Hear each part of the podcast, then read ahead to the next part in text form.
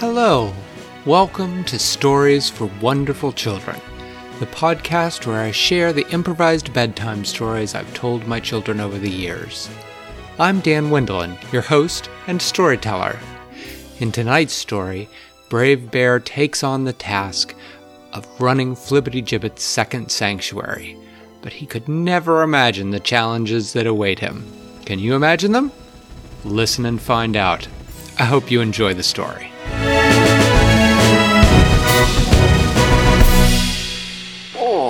Said Flippity Gibbet.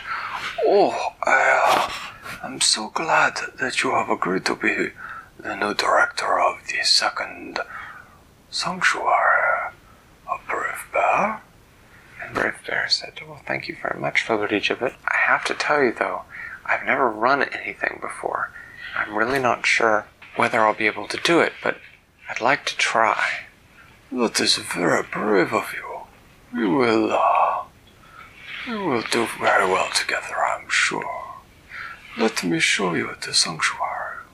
And so they left the palace and they walked through the jungle. They walked through the jungle for quite some time, about mm, so almost 40 minutes. They walked for quite some time, and then Flippity Gibbet said, Ah, we are here. If you walked there, I would fall asleep. and Brave Bear said, I would take nap breaks. and Brave Bear said, I'll take nap breaks every second. Yeah, me too. and Brave Bear said, We're here. We're where? I thought it was built. I don't see anything. He turned in a full circle and looked around, and all he saw was jungle all around them. And Flippity said, Ah, excellent. That is very good. and he reached out toward a tree that was nearby. And from one side of the tree, there was sort of an old knot on the trunk, where it looked like maybe a branch had broken off in the past or something. And Flippity Gibbet pressed on that knot with one claw, and there was this faint little humming sound, sort of a. hmm. And then a huge section of the jungle in front of them just disappeared. And behind it, you could see a huge, sort of pale greenish dome of light. And Brave Bear went, Wow. And Gibbet said, oh, Yes, we have been very hard at work.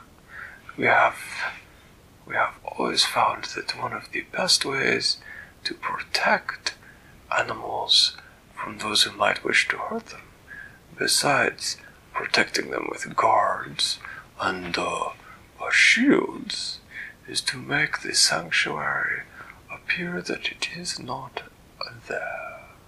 Wow, said Brave.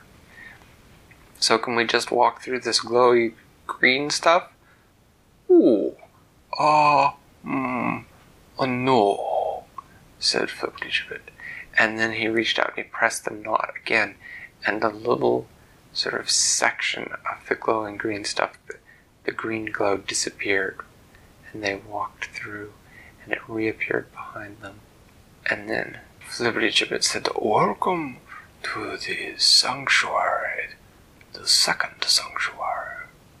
And Brave Bear said, Thank you. And he looked around, and there were all sorts of things he had not seen. There were plants that he knew were very rare, that he had read about in books, but that he had never seen. There were birds flying overhead that had never seen, and animals walking on the ground. And they walked for some time through the sanctuary with Flippity Gibbet, showing him things and pointing out different types of animals. They'd have to dodge animal, animals on the floor. And then they reached an area where there was an enormous, enormous lake. It was so hard, large you could almost not see the other side. And Like it, did it went all the way to Scotland? not quite that big, but still very large. And the glowing green shield uh, went right down the middle of the lake. Like as big as the world? Not that big, no. Like as big as a tree trunk. This the size that was? It was so big that you couldn't see the other side. It was just a very large lake. It wasn't an ocean or even a sea. It was just a lake. But the glowing green shield went right down the middle of it, and Flibbertigibbet said, On this side of the shield are animals that need uh, fresh water, and on this side of the shield there are animals that need uh, salty water. and Brave Bear walked to the edge, and he could see something that he recognized swimming in the salty water. It was a manatee. And Brave Bear waded in a little bit, and the manatee swam up to him, Brave Bear sort of patted it on the back. And then it swam off very slowly, in a sort of stately kind of way, the way manatees do. Then Brave Bear said, Well, how do I, uh, how do I run this place? And Flibbertigibbet said, It is up to you. He said, I have made some of my cat guards available to you, and you must talk to the various animals, and you must every day walk the edge of the shield to make sure that the disguise is working, and to make sure that the shield that keeps things out is working. And uh, other than that, you can do as you like. I will expect a report from you once. A, uh, oh, once a month. Yes. I will leave you to your work now, said Bear. And, I mean, a brave bear. I'm sorry. and Sad Bear said, Brave Bear said, That's okay. Sometimes I still think of myself as Sad Bear too. And then Flibbertigibbet turned, and he walked out through the shield. Brave Bear looked around, wondering what it was he needed to do. As he was looking around, he heard a voice. Hey, you up there!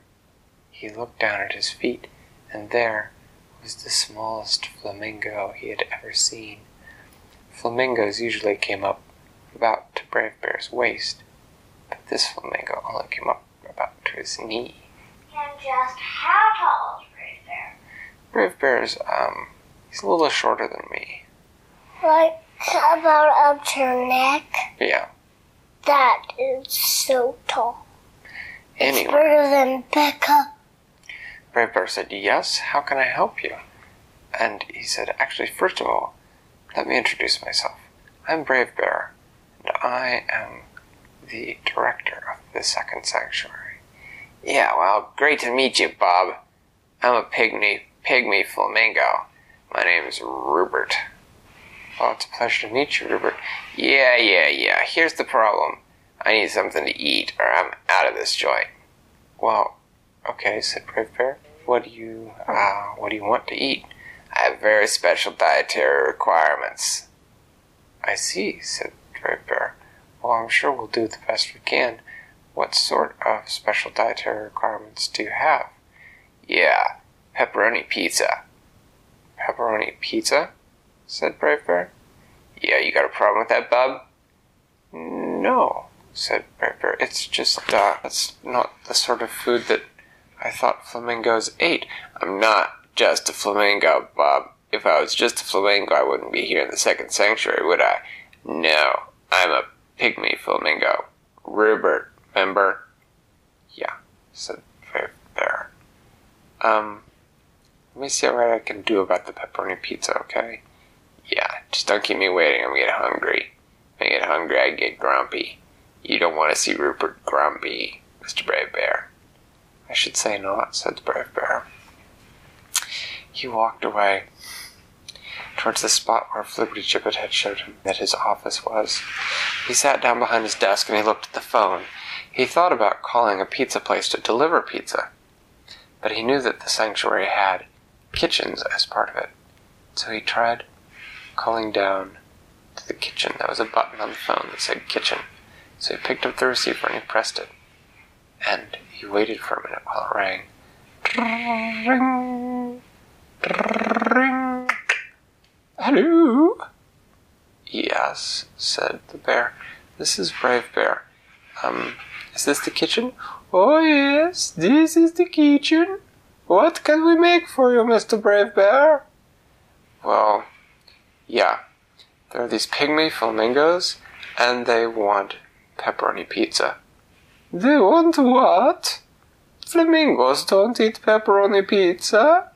Yes, well, I tried telling him that, but he insists that that's his natural food. I see. Well, we can make a pepperoni pizza. We will have it ready in a few minutes. Where shall we bring it to? Oh, well, why don't you just bring it to my office, said Brave Bear. He's about to hang up, and he thought, for a second, he said, Could you go ahead and when you make it, cut it up into small slices, big enough for a pygmy flamingo to eat? Oh, of course, we can do that. That is not a problem. Excellent, said Brave Bear. He hung up the phone. How does a flamingo eat if it doesn't have teeth to chomp it up? Well, that's why he asked them to Sorry. cut it up. Just weird. That is Plain just weird. plain weird. Yeah, double weird when I I mean, see a flamingo that wants to eat pizza? I never Yes, well, Brave Bear's strange day was just getting started. Soon, a giant goose came up from the kitchen with the pizza in a box. Yoo, said the goose. Thank you, said Brave Bear. Um, I didn't catch your name. Oh, I'm the cook. I'm the cook. I'm the cooking goose. The cooking goose. Do you have a name? Oh, yes. Goodbye now. But you didn't tell me what. But it was too late. The goose was already gone. What?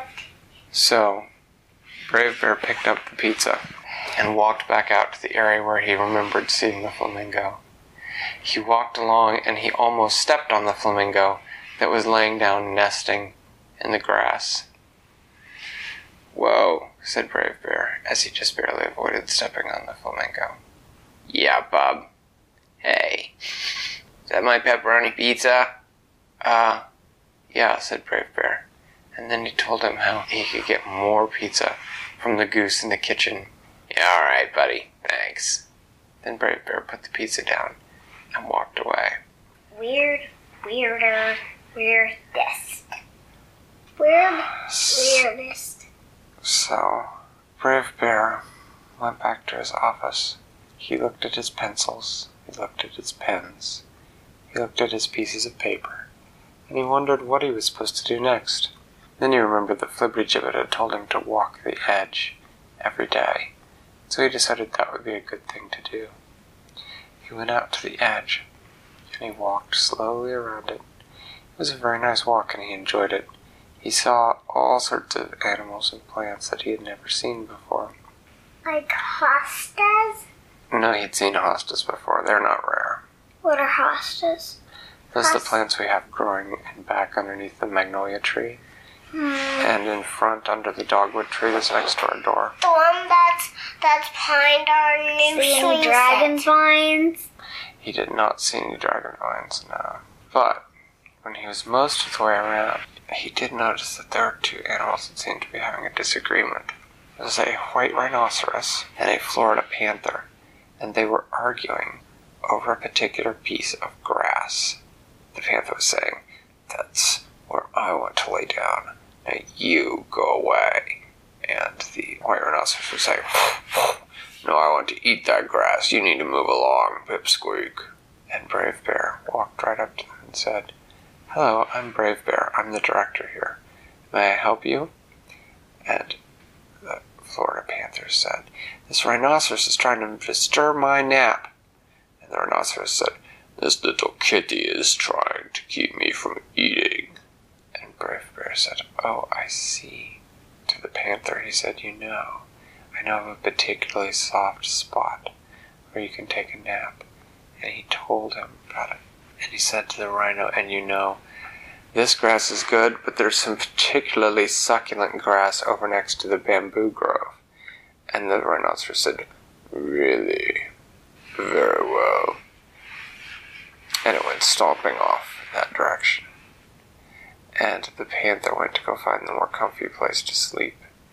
And then Brave Bear finished walking the rest of the way around and went back to his office. He discovered that next to his office there was a bedroom with a bed that was just the right size for him. and all his coloring books and crayons from home. And so, as the sun set on his first day as director of the sanctuary, he sat down to do one of his favorite things, and he thought about coloring. But as he sat down to it, he found that he was more inspired to draw instead of color. And so he drew some pictures of all the beautiful animals that he had seen that day. Thanks for listening to Stories for Wonderful Children. I created today's story, but heckling and clever commentary were supplied by my children. The theme music was created by Brandon Thompson, and the logo was designed by Silas Wendelin. If you know someone who might enjoy the stories, please tell them about the show. Our website is storiesforwonderfulchildren.com, and preview snippets are posted to most social media. I'm Dan Wendelin, reminding you to tell someone you love a story.